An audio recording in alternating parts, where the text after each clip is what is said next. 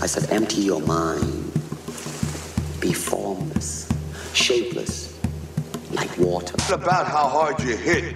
It's about how hard you can get hit and keep moving forward. How much you can take and keep moving forward. Join movement expert Aaron Alexander as he dives into the minds of the foremost innovative healthcare thinkers and movement masters on their approach to optimal health and wellness. Align Podcast.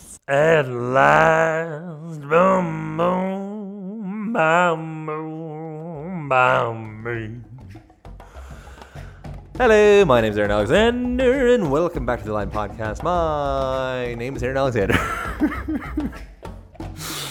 um, today, I got to chat with uh, James Lambert from from London.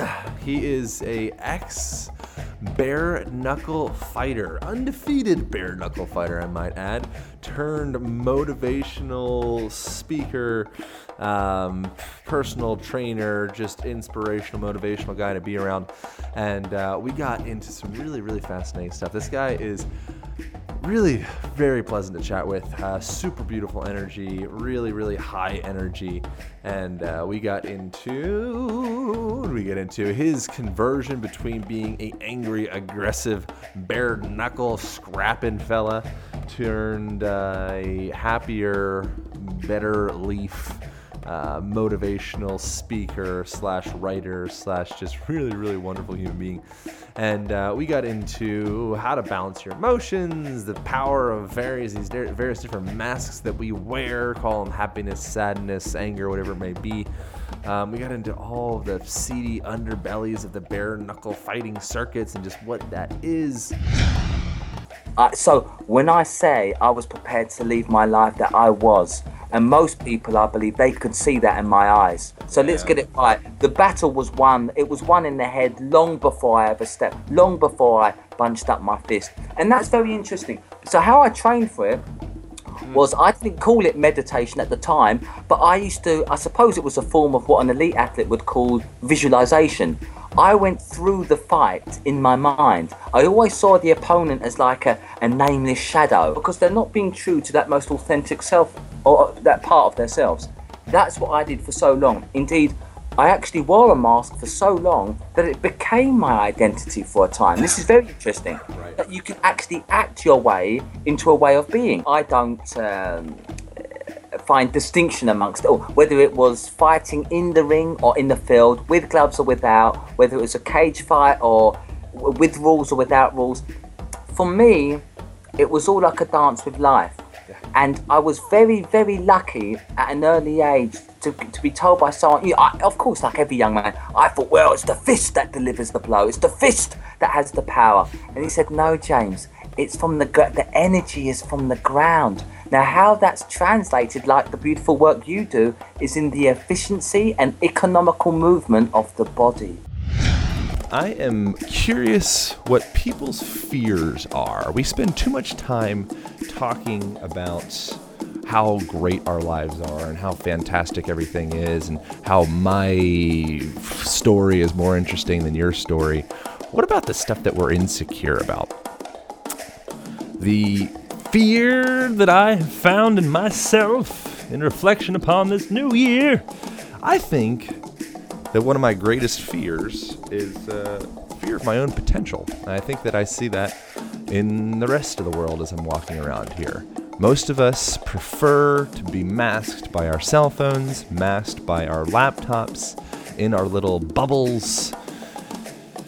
It's like a shroud of sorts. And that is my resolution for the new year is not give a shoot about other people's criticism, not give a shoot about other people laughing at me, giving a dang what I'm doing. That is what we're shooting for inside my my crazy little mind here. Um, yeah, there's a really interesting phrase or quote that I like. It's in birthing the birthing process. There will be blood, and I think that that is something that we have to give into and be comfortable with. Is that if you want to explore your greatest potential, you're going to have to get out of the box of normalcy Normalcy is broken. Normalcy is complete waste of time. Get the heck as far away from it as humanly possible. And uh, get weird. Conor McGregor. I freaking love Conor McGregor. It's a beautiful feeling when, when preparation meets opportunity. You know, nothing, nothing is impossible. Uh, you know what I mean? You can, you can achieve anything. I'm to continue going on this journey, and if the title shot is next, I will take it. If not, at the end of the day, I already feel like that is mine. I already feel like that belt is mine. So, eventually, one by one, I will get every single one of them until there is no one left and then I will decide what to do from there. But the belt is already mine, I feel. So I want us to recognize that modern culture in general, there's some little pockets in modern culture that are phenomenal, um, but in general, in general, it's a crab bucket. When you, if you ever see it, check it out on YouTube, really interesting. You see crabs in a bucket, the crabs that try to escape and crawl out of the bucket they end up being pulled back in by the rest of them. They'll cut each other's limbs off to pull them back in so that they can all die together. And that is the crab bucket that we are living in when someone laughs at you, when someone criticizes you, when you have a dream that you think is, you know, bigger than possible in your friend group, and your friends will end up pulling you back into the bucket. Get the heck out of the bucket ASAP It's time to change it up. Change is dependent upon those of us willing to be different. Let's make it happen.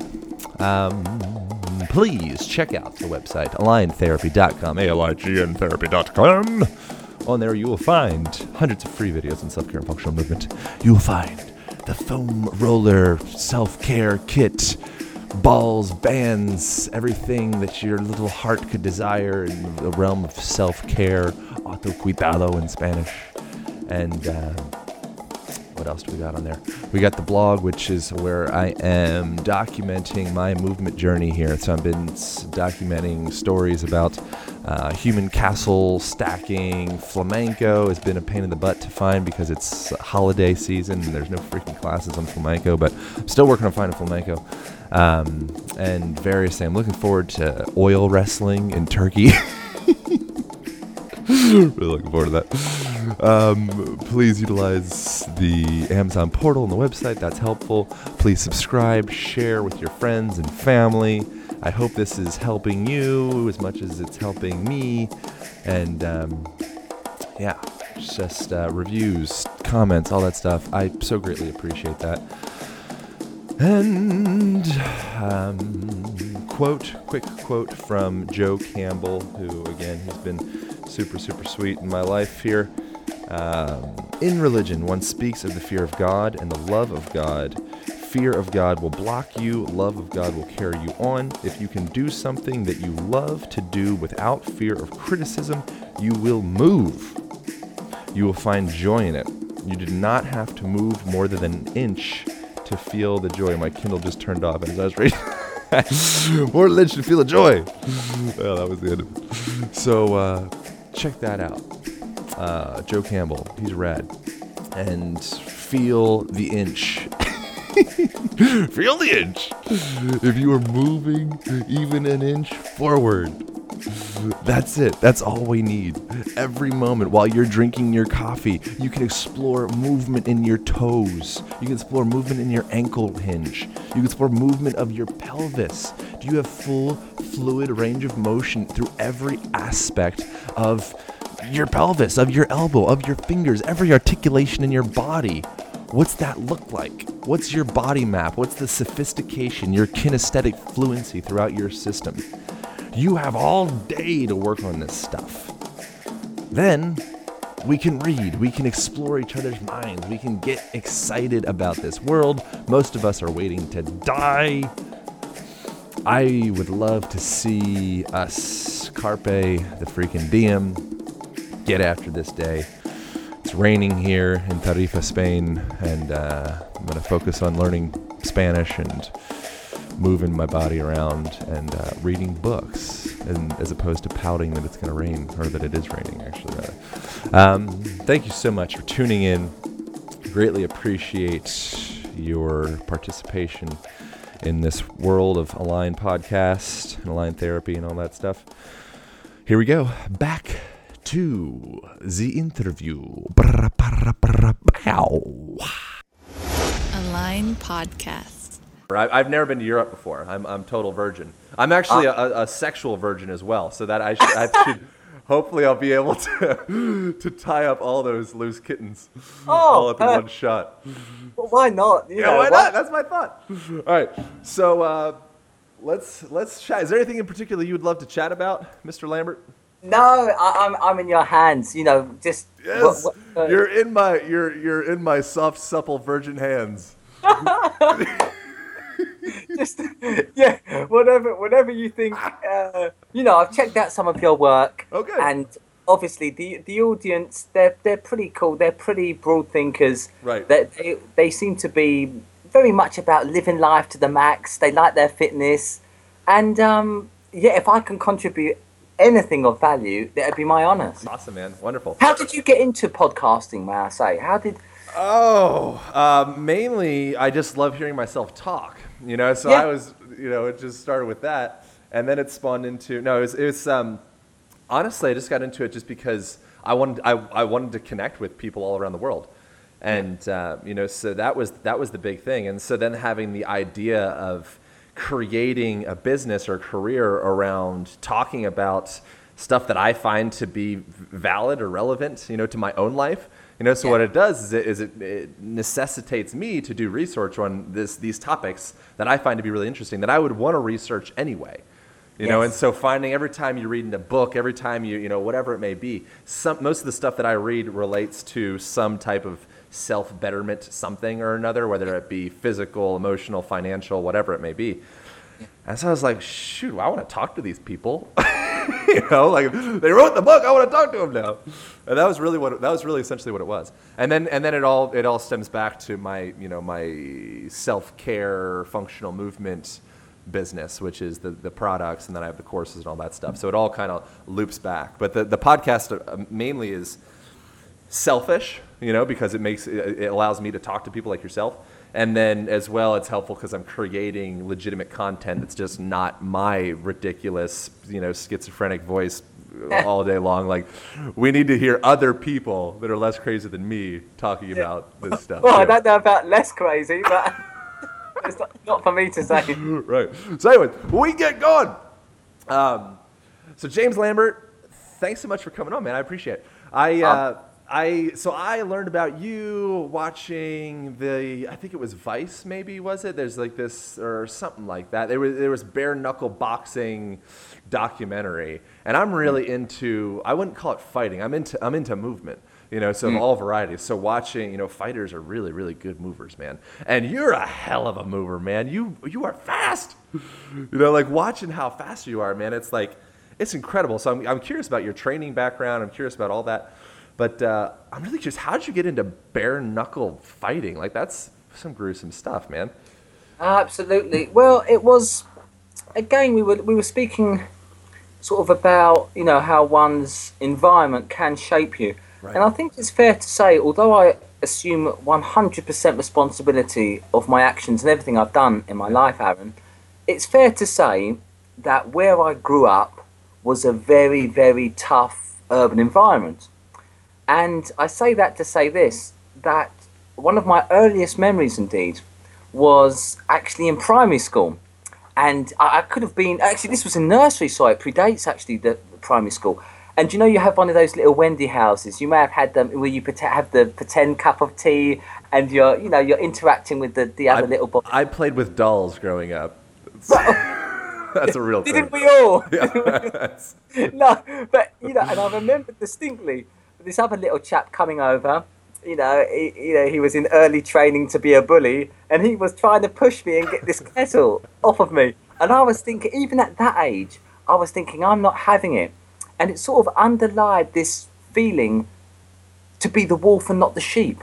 right. And as I say, that was just a little example. But of course, the narrative, it gets to be a bit more condensed the older one got. Because of course, then it became one's identity. And getting into the fighting, uh, unfortunately, I, often say it seems for all the world, uh, without exaggerating, I came into this very world fighting. I was born seven weeks premature.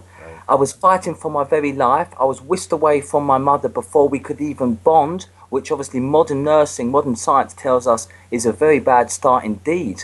That that bonding in early days is very important. And I mention that again because eh, to put it in context, I believe that in part that led to my alienation. I always felt distinctly different, not just only in my creative thoughts, but in, in my very being. I felt like I was always the black sheep of the uh, of society, indeed. And of course, it only got worse because as I travelled through school, it was as if Aaron, for all the world, my bad, so-called bad behaviour, got me attention, and the good behaviour was ignored. And it's a tragic malaise, but it, it, it was what it was. And as I said, the older one got, such was my discontent and unhappiness, I covered my fear, if you like, the only way I knew how, which was projecting that in a hostile manner, and all it was doing was covering enormous, enormous amounts of fear. But, but as a man growing up, uh, these were the examples that were given to me. You know, real men don't cry, real men handle their problems physically. And uh, taking nothing away, you know, when I was younger, I did enjoy it. I did enjoy that, that feeling of so called power, that exerting physical influence over another human brought. However, that quickly paled into insignificance when I realised that the greater game is the inner work, the inner work, you know, marshalling one's own emotions. Yeah, awesome, man. Have you? Do, I'm curious if you've done any any work into kind of just experiencing or analyzing or understanding, tapping into what happened as you were a baby and growing up. Because it's like I, th- I don't know if a lot of people realize this, but it's like we're essentially in a hypnotic state for most of our life, but especially when you're a baby. You know, when you're first coming out, like your your brain waves, you're you're essentially in a psychedelic trip. You know, we're in this theta wavelength brain frequency where it's like we are taking in this world and we're being hypnotized and we are taking in 100% of the information that we receive. As we get older and our brains start to develop, we have more differentiation and the ability to, you know, the capacity to say like, you know, that's good, that's bad, that's bad, that's good, that's good, you know, and, and have that deciphering. But as a baby, you just take it all in. You know, has that has that been anything that you've like you've looked at with yourself at all? It's kind of a weird thing to look at, but it's it, no, it. it's it's uh, it holds enormous interest to me. Moreover, the, the work I do with the clients, it, I, I find it particularly useful, particularly useful, Aaron, to facilitate positive change in them. So I'm not going to lie. I yes, I did to answer your question. I did look into it for myself, but I quickly realised, with respect to various forms of therapy and psychoanalysis and counselling they can only go as far as they go. And for me, it was really about deciphering my own how I felt about it. Right. Because, it, with respect, I don't think having. I don't like rigidity. When Bruce Lee spoke about be like water, yeah. I, I see that as well with fixed mindsets. So it wasn't just alluding to the uh, physical way we move very fluidly. Right. It was like if you take a particular, say, Freudian thought or Gestalt therapy, it, you're bound by the, the rigidity of the, the concept. So what I'm saying is, I, I find any one way too restrictive. So there's value in all of them, but I think it's a blend of all of them that, that really got me more excited. So I don't like looking too much at one's early development and saying, oh, that's why you did that. No, that would be, with respect, in my humble opinion, that would be overly simplistic. It has merit, and as I already alluded to earlier, one's environment did distinctly shape me to an extent, but notwithstanding, this is very, I'm very big on this, Aaron, because yeah. a lot of young men I talk to today, you can have a tendency to completely blame one's upbringing and environment, and I believe that that does not withstand or withhold one's own personal responsibility and mindset. Yeah. You know, choice is choice. Sure. You know? Yeah. So we do that with alcoholism. We do that with drug addiction. We do that with, you know, I think depression and all sorts of different, you know, any any time that we're pathologizing the human state, you know, I think that we're doing that. You know, we're, we're saying, oh, okay, well, you have the depression, you have the alcoholism, you have the thing. So therefore, this is the thing that you're going to be dealing with for the rest of your life. You know, throw your seatbelt on, get ready for the ride. Here you go, bud. You know, but I, th- I think that you know use the analogy. It's not it's not zebras change its stripes. What is it? Cheetahs change their whatever it is. You know, it's like we, we think that we can't change. You know, but I think that a big thing is to stopping that habituality of these patterns that we repeat is really stepping outside of that and recognizing that it's, it's, it's an outside, this emotion, this feeling, whatever it may be. It is not me, it's something that I'm playing with, it's something that I'm experiencing. Yes. Yeah, I, that's very well said, Aaron. I love that. And it, it's very important. Um, what struck me again is is is saying, you know, I am. So you're reinforcing. You, you touched upon very very um, articulately about an alcoholic. Now they keep on reinforcing, I am an alcoholic. I am an alcoholic. Now where in that does it denote the possibility of change? Right, You see, exactly. I, I, think that now, with respect to the program, I know it has helped many.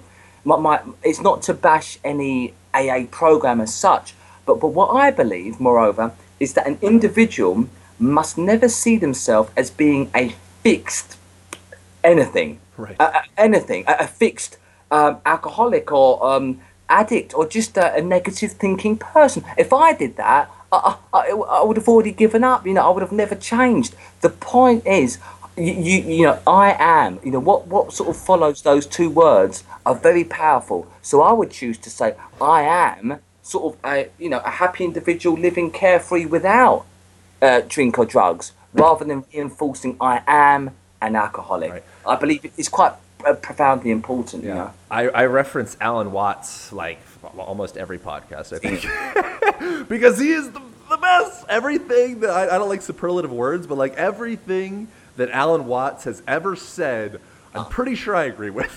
you know, and one, one of the one of the things that he he mentions that I think is just such a beautiful analogy is that human beings are like football teams.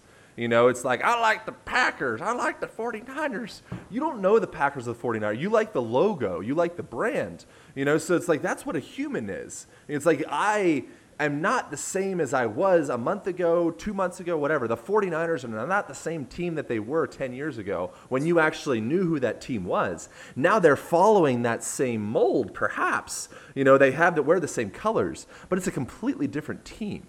You know, I think that's the thing that we need to recognize in ourselves is that we're constantly trading out players in this team that we that we call, you know, uh, James Lambert, Aaron Alexander. You know, it's like I think that we need to to recognize that like we have the choice to change it. You know, so I'm curious with you, like what. So you were pissed. You know, what, what what do you think you were so pissed off at, and how did you come to a, an understanding of like how do I shift this that I'm not dwelling in how freaking angry I am all the time?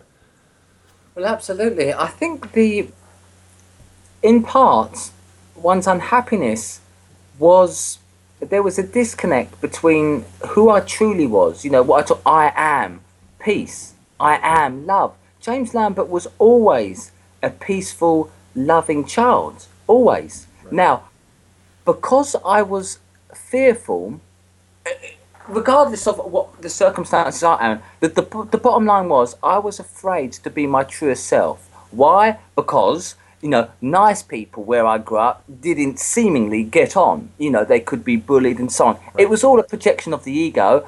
The point being, I projected, I used my fear and covered it in an overtly mm, uh, physical, ma- masculine way. Yeah. Now, here, here is the dichotomy. Because, because that wasn't truly me, there became a disconnect, a schism, if you like. That directly led to my unhappiness. I believe if any of us take take people that are in profoundly uh, unhappy relationships or jobs they despise, at some point there's energy leakage. You know, they go home and they watch a ton of pornography or they drink a load of alcohol. Why? Because they're not being true to that most authentic self or that part of themselves. That's what I did for so long. Indeed, I actually wore a mask for so long that it became my identity for a time. This is very interesting. Right. That you can actually act your way into a way of being. What's actually very positive is that I then began to do so to be, as I know now, Mr. Happy, the leopard who changed his spots. Hmm. I began to act. uh, Sorry, first the, the, the thoughts preceded the action. I thought differently. I changed my behaviour, and lo and behold, we have what we do today. Hmm. But, uh, but as you say, it's it's very important. What what what led to that malaise was in was in great part my unhappiness at letting my true self shine. When I began to allow myself to do that, still somewhat fairly recently, that there was no, there was no, the anger dissipated.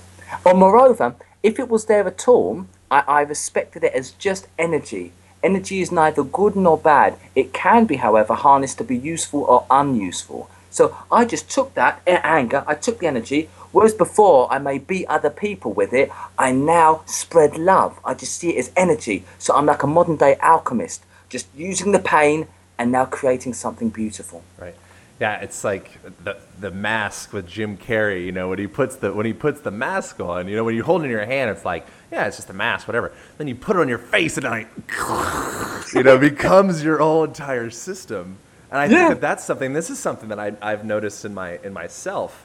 You know, is like, I have a, a fairly large-ish personality at times, you know, and so that's something that I'm able to hide behind, you know, and it's something that it's like as far as like tapping into like a more emotional self or you know all these different other other ends of the spectrum. A person that has these tools or these masks, it's easier for that person to just continue hiding behind that mask. You know, my curiosity w- in regards to you is you know was there some transition of like taking the mask of being mr bare knuckle you know I'll, I'll punch you in the throat guy to being mr happy? Is was the mr happy was that just another mask that you're still kind of you know toying with both ends of that or was do you know what i'm saying? Is that Uh, no, I do, but uh, i- i- if, if it's if it's to as it is a, a mask today, no, not at all. awesome Um, previously, so so what what what was the specifically? uh, Let me not So misunderstand. the, the I, question. my, that was I because I asked that question like shit is why is the my my curiosity is how do we differentiate or maybe n- disallow ourselves from just putting on another mask, you know, instead actually ditching all the masks, getting into a more genuine expression of myself, and not just layering on. Because I think what happens with happiness, you know, I, happy is kind of like a trigger word for me sometimes. It's like because it's like I think it can uh, sometimes invalidate other emotions. You know, like it's okay to feel sad, it's okay to feel angry, it's okay to feel all these other things. You know, so how do we Absolutely. make the, the, that happiness? You know, or you just started like you like you've mentioned that you like the word joy. You know, is like a more of, of a deeper term.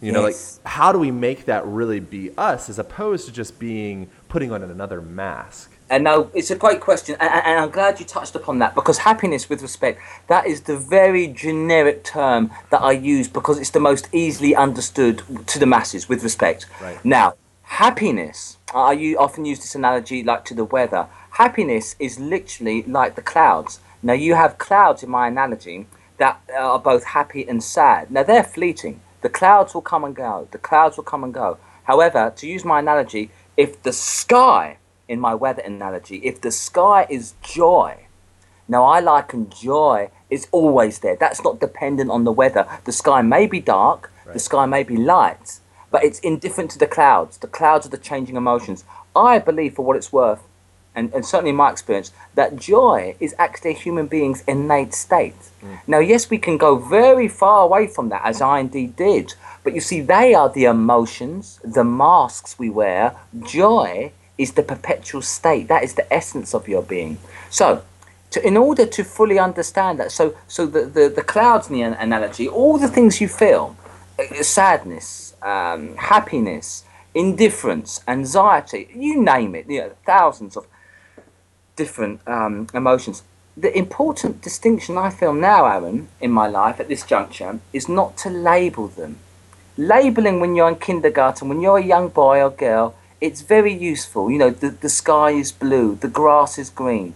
With respect, I get that. As we grow older, we have to see it's so much more multifaceted than that. So, what's first of all wrong, uh, unhelpful, I should say, is to label any emotion as being good or bad. Right. So, to, to, to- to fill out my um, my point, to give some context, when I feel angry now, instead of, oh, I feel angry, oh, I don't want to go back to Mr. Angry, no, I feel it. But herein lies the, the, the truest, I feel it fully. See, before I would feel it, albeit temporary, and then blow up, as you say, hide behind a mask of anger. Yeah. I now feel it. Feel what is it trying to tell me, Aaron? And that's okay. Don't be fearful of it. You can feel afraid, but beneath that surface layer, there is a strong teaching. A strong teaching, if you would but just listen to it. So, as I say, masks, they are like the, the everyday emotions we feel. They're fine, but your true self, your strongest self, your most unstoppable self, that is joy.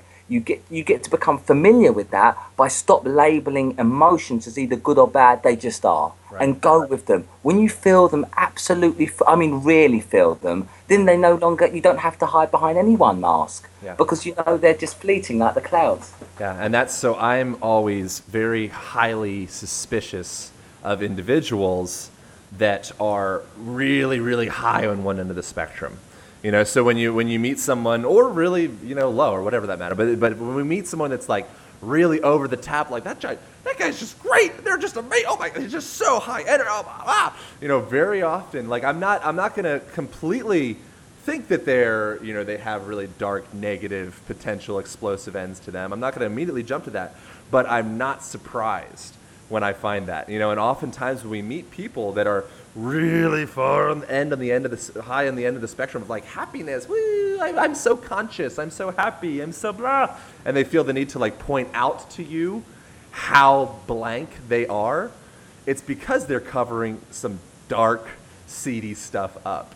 You know, and I think that what you're saying is, is a cool thing where it's like recognizing that, you know, this, the sky, the sky is joy, the sky is love, the sky is connection. You know, but in between that, I think it is easy to get blurred by a whole lot of different emotions. And sometimes people that play in one end of the spectrum, really far on that end, they can play on the low, low end as well. Is that something that you've noticed at all with other people, with yourself? Like, what's that been? Absolutely, I, I- think that, that you see, I, I think it's it, it, it's the obs. I often use this coin analogy, and it should inspire great hope amongst your listeners because if, if you think if the heads in this coin, if, if, if, we have a the head side of the coin, if that represents all the beautiful things, hope, positivity, love, abundance, eh, outstanding health, and so on Right. well then that's fine and that's all good. But just for a moment, the observe the observed side of the coin, the tails in this analogy, if I flip it, what do you think you're going to find? In this world of duality, of course you are going to find the opposite. Hmm. Sickness, lack of abundance, eh, it, all, all, the observed things. Now don't be surprised at that. It's we live in the world of duality. And so therefore, if don't be surprised eh, it's, it's, it's, it's like a, a frequency a spectrum if there is happiness on one end there of course will be sadness at the other the important thing again I, I have to emphasize is not to label one state or the other as being better Right. but is one or the other more useful to your current condition because in actual fact there is a time or situations in one's life your life my life aaron that happiness per se will be most uh, highly unprote- unproductive. You know, when when when I was really involved, rightly or wrongly, in a competitive fight, for me to I'm so happy that that would have got my face beaten in. Right. So the productive and prudent thing to do at that point was to get my mind engaged and yes, call it negativity, call it just hyper vigilant, but I got the job done. Yeah. Now, there was a time for happiness maybe in victory, but the point is select the right emotion, just be appropriate. And so don't think you're catching someone out because, oh, look, that person claims to be super positive and yet he has moments of lowness. It's precisely because he feels moments of lowness that he gets to experience the great joys. Bring it on, I say. It, Right. that, that, is, that is a true human being. Yeah. But as you rightly pointed out, the, the, the trick is that some people that they use it as a, a as a form of mask. But if you're trying to cover profound unhappiness or depression with a veneer of happiness, note I said happiness and not joy, that is that's akin to putting a sticking a sticky plaster over a tumor. That's going to do nothing. So so you have to be very realistic and, and respect that. Respect respect the balance. Respect the yin and the yang. Yeah, that's beautiful, man. And it's you know I think it's like in the realm of, of movement in your body, you know, so my, my niche is movement in the body. You know, it's like spacious body, spaciousness in the joints, openness through your spine, having that full potential range of motion through your whole entire system. That's analogous with uh, your emotional state. It's a similar, similar, similar thing. You know, having that expansiveness and that spaciousness allows, permits the adaptability into every circumstance. If there's someone coming, coming into your house, you know, and they're threatening your family, it's time to get it's time to get mean. You know, it's there's, there, there's there's a wide variety there. Certain, I, I like what you say. I'd even go one step further. I actually think that again, alluding to what I said earlier about the thought precedes the action. I actually think it's the the the, the man or woman that is open emotionally that will actually find the correlation that their physical self becomes more supple, becomes Yes, more absolutely. flexible. Yep. And it's a beautiful thing. It's a, it's one and the same. Um, I, I recently, I forget who, who said it, but it was sort of like the body is the mind. Oh man. And I found that so profound. Thinking about that, you see, before we, we have a way of, I, I can only speak for myself, but compartmentalizing everything. So, you know, this is my work. We talked about masks earlier. It's a beautiful analogy. So, this is my work face. This is how I am with my girlfriend or, or, or lover. This is how I am with my soccer colleagues or my sport. We have all these different masks. And and and it's like again it can create a, sch- a schism because it's who are you? Now who i am now i'm just love. So i I don't have to be different with you aaron as i am with my lovely parents as i am with my beautiful wife as i am with my neighbors it's all one and the same. And it makes life so much more dare i say enjoyable a lot more simpler and just more fluid to use that body analogy it's lovely Yeah, in, in relation to the body, I love that you mentioned that because that's my you know my favorite subject. You know, is we have if you look at like the, the amount of neurons in relation to connecting to our hands. You know, we have a higher concentration of neurons connecting to our hands than we do all the way through our arm, through our scapula, and even including the right side that or that same side of our leg. Right? So it's like when you look and we think of like when you shake somebody's hand, you know, and you feel what's happening in that. Does it feel soft? Does it feel supple? Does it feel strong? Does it feel, you know, rigid? You know, Yes. it's like the, just that initial contact, and we get this from just watching somebody. But even when you come into connecting, like physically connecting with somebody, Yes. feeling someone, that's Yes. a huge deal. That it's a, it's. I mean, and when it comes down to business or anything, Oh. understanding where someone's coming from from that is is, is massive. You know, and understanding it's like matching someone's handshake what is that? That's adaptability. That's spaciousness in your body. That's spaciousness in your mind in your emotional self so you can receive how that person's feeling. How would they want to receive a handshake from you a physical contact from you? If you don't have that spaciousness in your emotional self it's going to be really really tough you know to to channel those neurons into your hand to say, oh, I can be supple with this movement right now, and you can receive me as being someone that's congruent with you, which translates to someone that you like.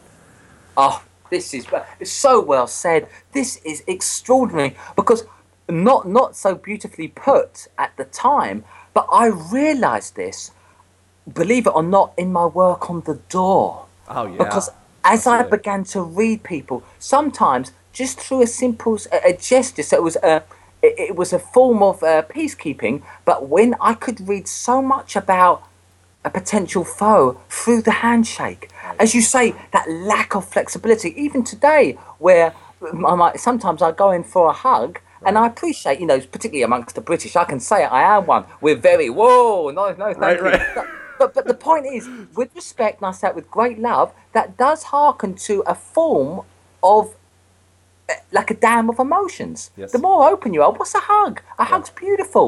But as you say, so much we can read through how we act. And as you say, it has parallels into the business world and, and, and all sorts. But I, I do find that fascinating how energetically I could actually I could gauge somebody's intent to do me harm before they had even raised a finger. Mm-hmm. So what's going on there? As you say, there's a lot of synapses, neurons being fired, a lot in the energetic field going on. And this was all before, again, why though? I have to back up to this because the intention, the thought, preceded the action. And in the end, I began to read the intent, the intent to harm me before the physical manifestation of that. And that really, well, that's what really excited me, Aaron, because then I began to play with it. Because towards the end of my career, although I got bored with just hurting people physically, beating them physically, that's what I began to play with the intent, beginning to read, almost know what they were doing before they were doing it. Right. And this is just a, a fascinating subject in and of itself. But but this is the energetic body we're now discovering as well. And so uh, you're getting you're you're getting into a pretty heavy duty subject of, of you know uh, the filters that people are wearing.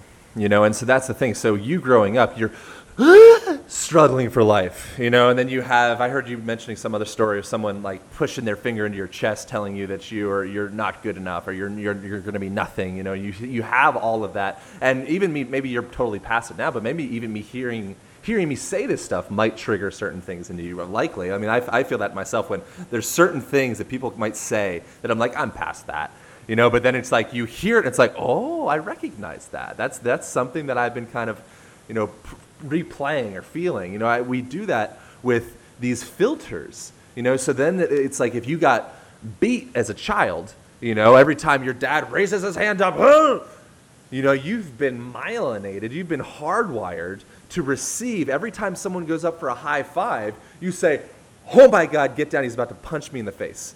You Yeah, know, so it's like that. yeah. That's the interesting thing is how do we get down to that differentiation of am I seeing everything through a threat filter, you know, or am I seeing everything through a delusional filter, or you know, or is this the reality? And it's like, who's to say? Like this, I could be completely insane right now, and I could be in an insane asylum, and this conversation could be in my mind.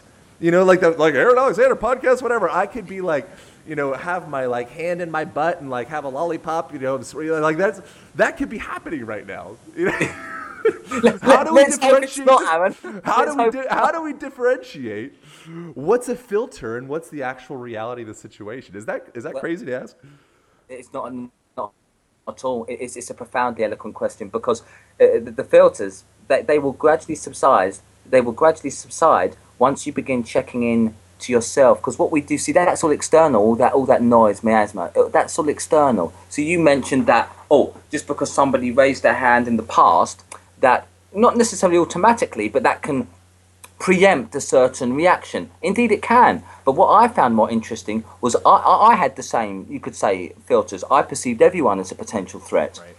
And, and yet, what I did was just lay down, if you like, if through neural plasticity, just new, new, new habits, new, new thoughts origin, uh, uh, originally, but new habits. So, and also, it's about, it's about tapping into what, what's real. Now, you say, what is real? I think it's getting listening to oneself because so much of this is external based. So, so even I mean, it even gets down to like like films. So you know, we, we, people listen to film critics review. Oh, this film's a load of rubbish. Why don't you listen? Why don't you go and watch it yourself and make up your own mind? There's a revolutionary idea. And I mentioned that to mention this.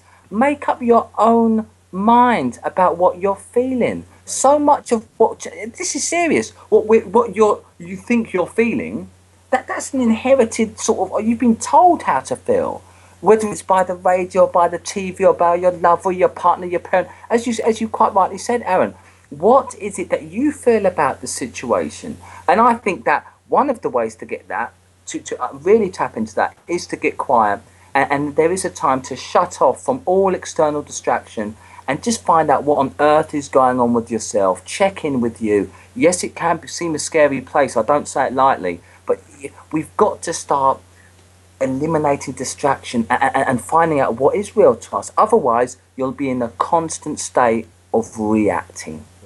And, and I think again, that's there's a time for that, but that's like when you're a little boy, a little girl. For now, I think that great masters they create.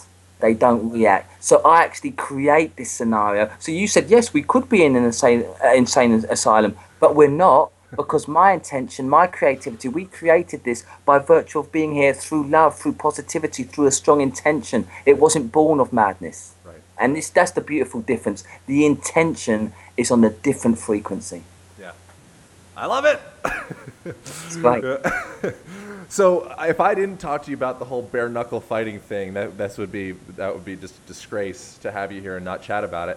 You know, so I wonder, like I don't. That's something that not a lot of people know too much about. Like what's what's training for bare knuckle fighting look like? You know, so I have like minimal experience training jujitsu and some Muay Thai and stuff like that, where it's like we have pads. You know, I get like kicked in the stomach sometimes or punched in the face, but it's like you know, I have I have two inches of padding in between that. Like I'm I'm a total Nancy, you know, in comparison to training for a bare knuckle fight. No. so like, what is, how does one physically and mentally prepare for a bare knuckle fight? And uh, I guess just just that, like, what's training for bare knuckle fighting like? Well, I, I can't talk about anyone else's. I can only talk about my own, and, and mine has always been, I dare say, very untypical, because I was quite lucky in, in some of my martial arts training. I I had, and for me, you see, I don't I don't um, find distinction amongst or whether it was fighting in the ring or in the field with gloves or without, whether it was a cage fight or with rules or without rules for me, it was all like a dance with life. Yeah. And I was very, very lucky at an early age to, to be told by someone, you know, I, of course, like every young man, I thought, well, it's the fist that delivers the blow. It's the fist that has the power. And he said, no, James, it's from the, the energy is from the ground. Now, how that's translated, like the beautiful work you do, is in the efficiency and economical movement of the body. So long before this lever even gets near you and delivers that so-called knockout blow to your chin, uh, temple, or maybe a liver shot, kidney shot, the energy is transferred efficiently through the toes, through the correct pivoting of the ankle, up through the knee, through the hip and the glutes, long before here. Now this is profound because it excited me because hang on, it's not just just just punching, and also we haven't even begun to tap upon the inner game. For me, that was where I won every single fight long before I showed up, mm. long long before, because such a, now it came from a different place, admittedly, because such was my unhappiness at times. Right. When when other people said, "Oh, I'm prepared to die there," at the end they didn't. At the end of the day, they were there for their mates. They were there for some money. They were there for maybe a bit of glory or to show off to their boys or their girlfriend. But don't get me wrong. Don't get me wrong, Aaron. They wanted to go home at the end of the day. They wanted to go home to their sofa, watch a film, nice and warm, put the kettle on. Right. I at one point didn't give a Right. uh, so when I say I was prepared to leave my life, that I was, and most people, I believe, they could see that in my eyes. So let's get it right. The battle was won. It was won in the head long before I ever stepped, long before I bunched up my fist, and that's very interesting. So how I trained for it hmm. was I didn't call it meditation at the time, but I used to. I suppose it was a form of what an elite athlete would call visualization. I went through the fight in my mind. I always saw the opponent as like a, a nameless shadow, but I would literally go up against him, go up. Sometimes I'd concentrate on like a candle with such intensity. Every flicker of the candle, I would imagine that my speed would have to keep up with that flickering candle. Hmm. And lo and behold, it helped my reflexes, it helped my marshal my conditioning. And of course, you did a lot of the more basic physical stuff hundreds, hundreds, and hundreds, nay, thousands of press ups, sit ups, punching the walls, punching trees, anything hard and inanimate to, to condition one's hands, and, um, and skipping, you know, tens and tens of hours of skipping, and just becoming very hard, very, very hard, but also, like the true old samurai, the samurai of old, also some of the more softer, the yin and the yang. So I did a lot of flexibility, a lot of stretching, so my muscles were loose and most most effective. So yeah, it's a real balance between hard and soft techniques. Awesome, man. And that's there's I, I'm spacing the the general's name, but there, I think it was an American general guy. And before they would go into battle, the story is that they'd burn all the bridges. Do you, have you heard that story before? Oh, absolutely, yes. know, and I think- the- and it was like we cannot retreat. Right, because you have no option. no, no, that seems very dangerous. But I love that because it relates to something that Will Smith said, and, and I, I, I really like his attitude about so many things. And and he actually said that energetically, if you all again this uh, i hope will provide some value to your listeners if they haven't heard it but he said energetically if you even have a plan b it's as if you don't believe in your plan a enough Right. And I again, I used the analogy just like you said, Custer and that he burnt his bridges, so he had to advance. And sometimes I think we entertain, we're not serious enough about our goals, whether they be fitness or fiscal, financial, whatever. We're not serious. And so we go, oh, if that doesn't work out, I've got this nice, safe, practical job. I may hate it, but it's dependable. And I just say, like, believe in yourself, go for it, go for it flat out and, and, and I do now for my clients. I use that same intensity that I, I brought to the ring or to the to the fight world, with with with um, self developing myself and helping others, helping others change their life. Because again, it's that strong intent to do so. Did you say it was General Custard that did that? I don't know if it was Okay. custard or Okay. custard. Custard. Whatever. I love custard. I love me some custard. I'm not. I'm not that good with American history, but I love treats. So Yeah. I, I prefer custard. Custard sounds even better. He sounds more badass to me. so um, so with the bare knuckle fighting, it's it's essentially cockfighting. You know, it's essentially it's essentially you know like dog fighting or cockfighting or human fighting. It's a, it really seems like a really similar concept when you look at it. So uh, the degree of like when I've, when you go to a cockfight or to a dogfight or whatever, it's pretty dark, seedy place, and there's a lot of gambling, and it's a lot of you know like sometimes they like mafioso this or that. Like, was that kind of like the the setting with your bare knuckle fights, or what was what was the setting setting like? so, so the environment wasn't always um, very glorious. You know, it, it it was what it was. I mean, let, let, let's be honest. I mean, sometimes it, it, it was it was dire. We're talking about a level of consciousness here, with respect. I can say I participated in it. It, it, it it's very Neanderthal-like, and it's Right. grim. It's dirty. It attracts a particular underclass. Right. And um, yeah, of course, criminality and everything that goes with it can be attracted to it. The gambling is enormous. Um, and yeah, some of the settings. I mean, what you know, we're not talking about. It's not like the Madison Square Gardens. It could be a you know a, a, a ravaged farm in the middle of nowhere, an Wow. isolated um, field. You know, a, a dirty car park strewn with unmentionables and you know, I mean, it, it is what it it is what it is. But again, what I think what's more interesting for me is the transformation in in, in mind state, Yeah. because that represented uh, a particular way. I now realise how I felt about myself. My self image was so low. I mean, lower than my shoes. It manifests. This is why people don't believe, but it, it- thoughts literally do become things. I thought so negatively and, and, and so so grim as you, as you write. I, I literally created nightclubs, fields full of all sorts of uh, salubrious characters and the like.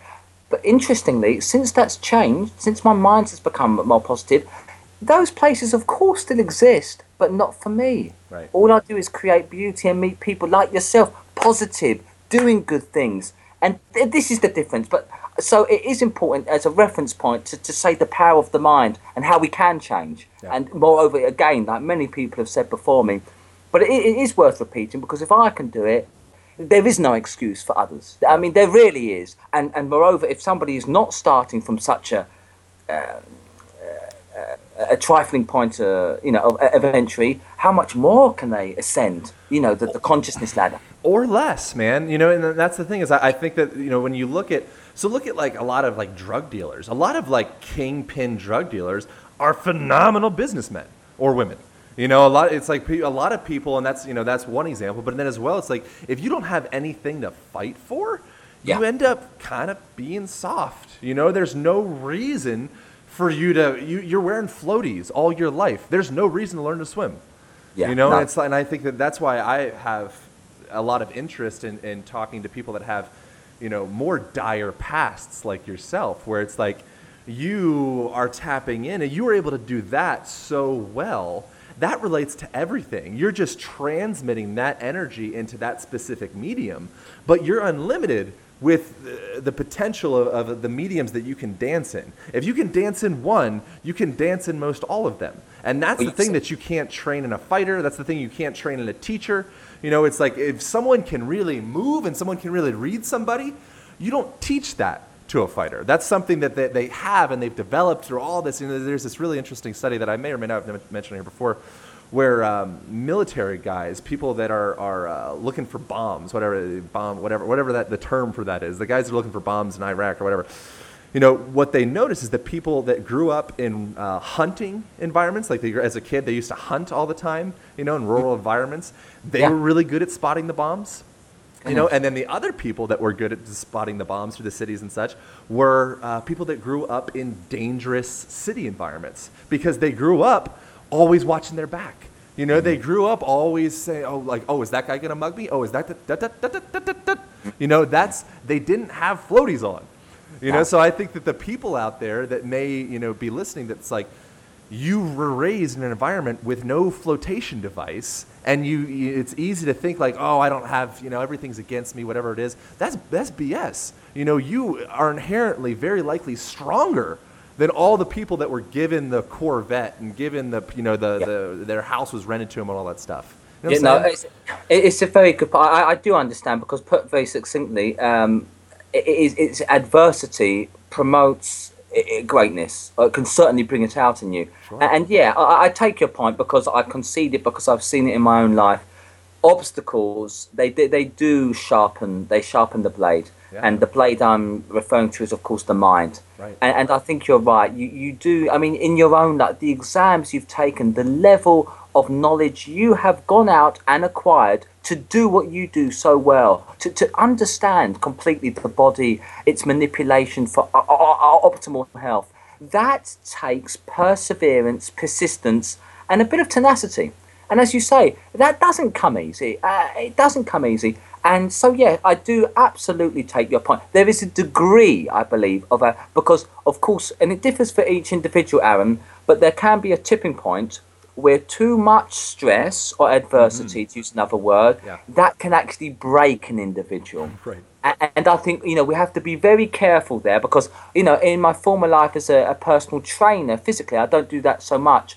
But what like you could do very ably and could be within your comfort zones, that could actually physically break somebody new to exercise. And all of the shouting and motivational speaking in the world won't get that obese person currently to do 100 push-ups. Right. So we have to be very careful, as you know, with the, the, the timeline or the, you know, the stress we put upon one, you know. Did you personally ever come to a definitive breaking point where it's like, I'm either dead or like I, I can't I can't go on with this? Was there some kind of you know 90 degree turn for you, or was it more of a circular evolution kind of feeling?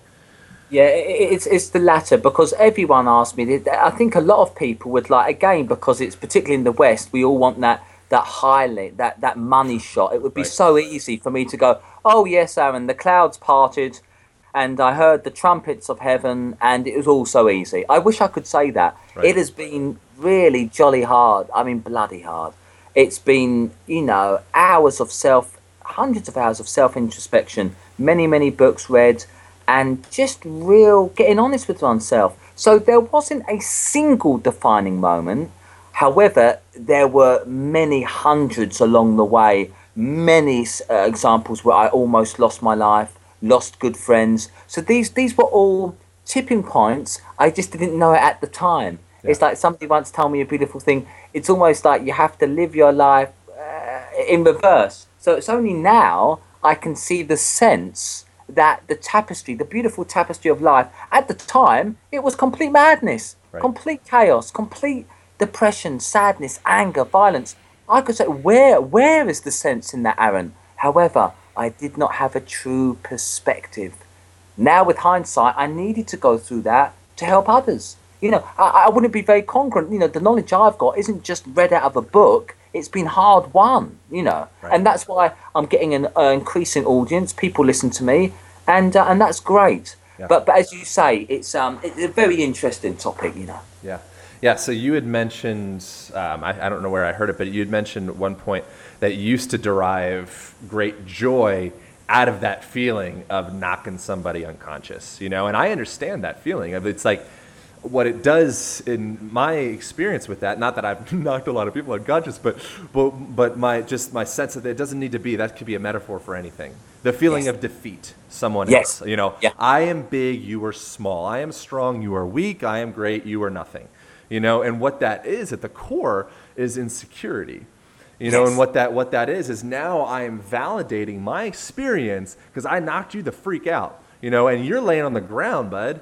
You know, and I'm still standing. That means I've validated myself for myself, right? And so it's the same thing coming from the mask. It's a superficial, weak, fragile foundation or foundationless. You know, and it's an interesting thing how our culture is with that. You know, I think it like like me living in the United States of America, home of the nuclear weapons. It's like we are. You know, this maybe is is controversial, but I think we are the world's most dangerous terrorist. You know, if you look at what we have done pound for pound, you know, I was watching a documentary last night on like uh, Nagasaki and Hiroshima. Holy crap! You know, like, you're like decimating, you know, atomic shadows of human beings, the innocent, the people going to work, people have no relation to this battle or whatever the heck it is that we're fighting. Boof, full decimation. You know, and then we look back at what happens, happen, what's happening here on the home front. Woo! Japs go, you know, back now. We won the war. We're the best. We're the best what is that? You know, it's it's like that at a, at a, at a macro level is a representation of your experience and many other people's experience at the micro level. I think does that does that make sense? Absolutely, that is beautifully said. That that is precisely what I see, A- a- and it is, you know, in the micro and the macro, because we see it played out in the world. It is no coincidence that the more fearful and scared an individual is, the more fearful, scared, angry, and violent the society is, nay, his country, and that's what we see. That's what we see. It's all projected, and you know, different Carl Jung and everyone, and they talk about archetypes, and, and uh, what I found, only again, I can talk in my experience the it was as if you know in knocking others down although they may have literally fallen to the ground it was almost as if only for me i had to do that in order for my consciousness to be raised.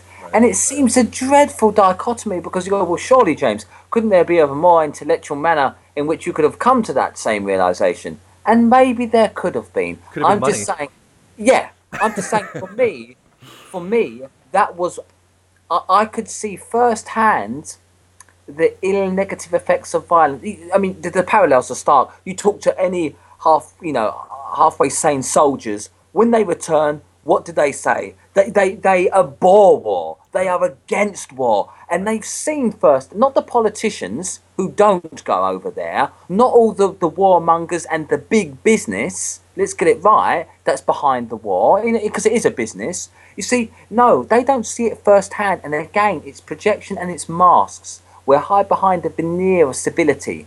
You know, like the man that goes to work, you know, in a suit and tie, and yet is dreadful to his wife and kids behind closed doors.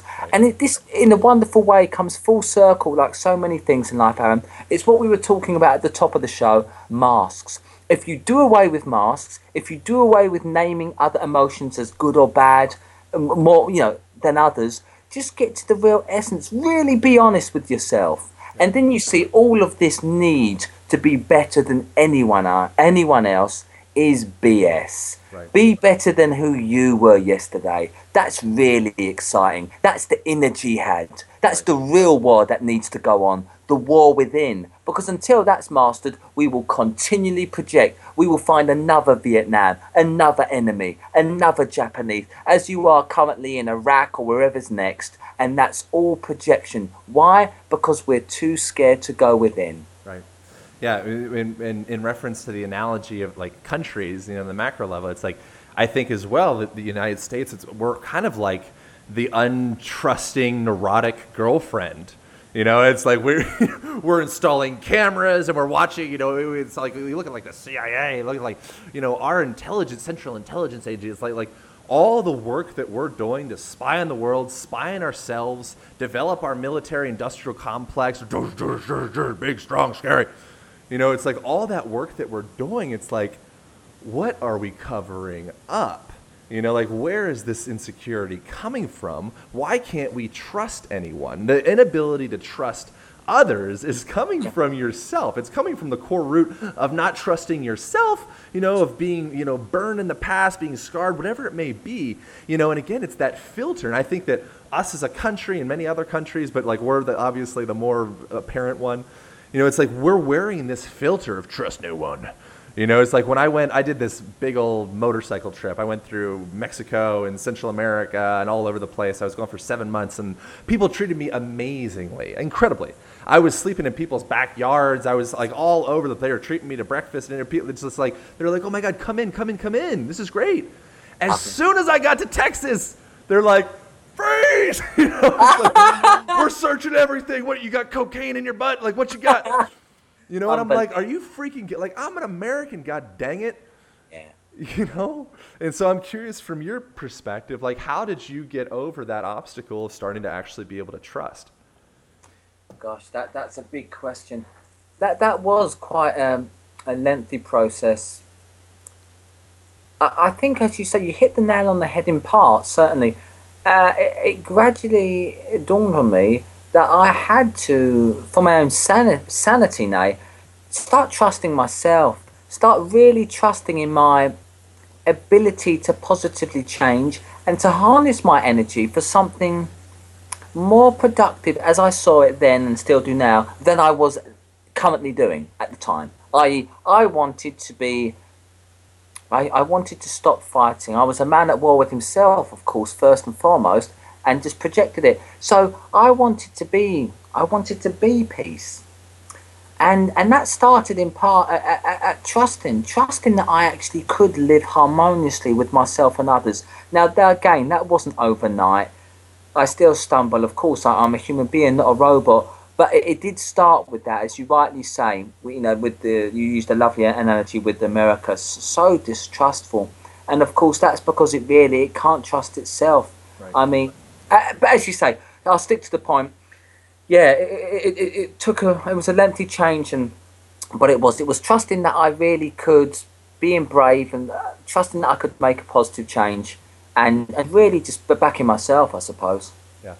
So was there? So I guess with that as well as an evolution, was there any as far as because I think that's something that's it's a really apparent one you know, for from my perspective at least, coming from this this country that I live in, which you know I love America. I, I think like as far as uh, landscape wise, the United States is one of the coolest places on earth.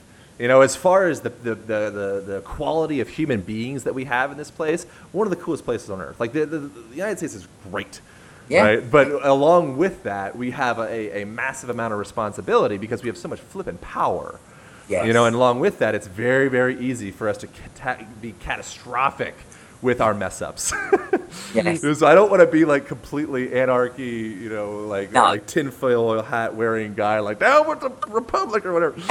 you know, yeah. but you know, so uh, I don't know what I was talking about. Oh, uh, so as far as actionable steps for developing that trust for others, I think that that's a thing in relationships. It's like I don't know if I want to be emotional, emotionally vulnerable to you. I can't trust blah blah.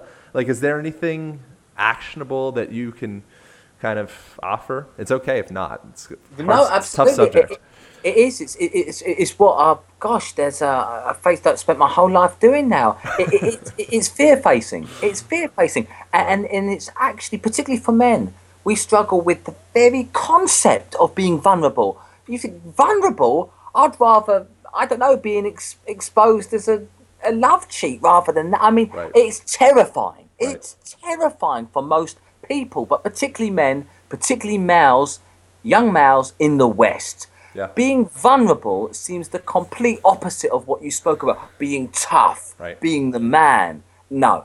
What I found is is that the very art of dare I say it like your salvation in terms of your mind, your mental development, your intellect, it is in the art of being vulnerable. Yeah. Because it's the real seeming dichotomy again but if you can be vulnerable, vulnerable with another person, you know, vulnerable with your spouse, vulnerable with your girlfriend or boyfriend, and, and there is a profound energy there. Again, we go back to talking about energy, but far from having your walls up, as I did for so much of my life, which all it did was shut people out, shut people out that really loved me, but because I I was I was afraid, I couldn't trust myself. You pushed them all away.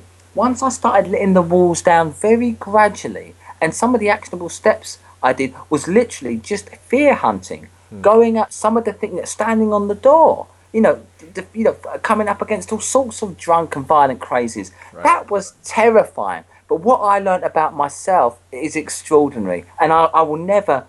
I could never get that from anywhere else. Now, I'm not saying, of course, Aaron, everyone has to do that, but in your own small way, it, go out and face, combat, challenge some of the fears that you do have. I think it's quite important, and um, it, it's definitely worth looking at definitely worth looking at. Awesome, man. So, how do people? That's so, such a fun conversation, by the way. That's how, the best. It's the best. How do, how do people find you? How do people learn more about your work? How do people get connected?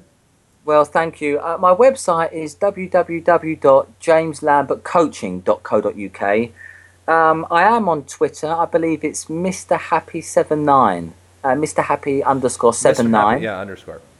Um, what else? I have got a Facebook public page that's continuing to grow. That's just under my name, James Lambert. I'd be honoured if people could have a look and like it. Awesome. If it you know, provides any value, they're the, probably the three main ways of getting in touch. Oh, my YouTube channel as well. That that's slowly growing, and uh, yeah, just under the name James Lambert again. And that's they're probably the main ways, really. Oh, I've got lots of um. There's a few books as well on Amazon, just under the name James Lambert. Um, I have got a few children's ones, um, children's books under. I think that is Mr. Happy Seven Nine. And yeah, just you could Google me. It's all out there. Nice. And um, yeah, I'd love to hear from your listeners. Awesome, man. Yeah, I, I greatly appreciate your story, and um, it's just so nice, like I said, to, to chat with somebody that's come from a background that isn't just all, you know, smiley cupcakes. It's really. Oh, I wish it was. It's really. no, no, you don't. I know you don't.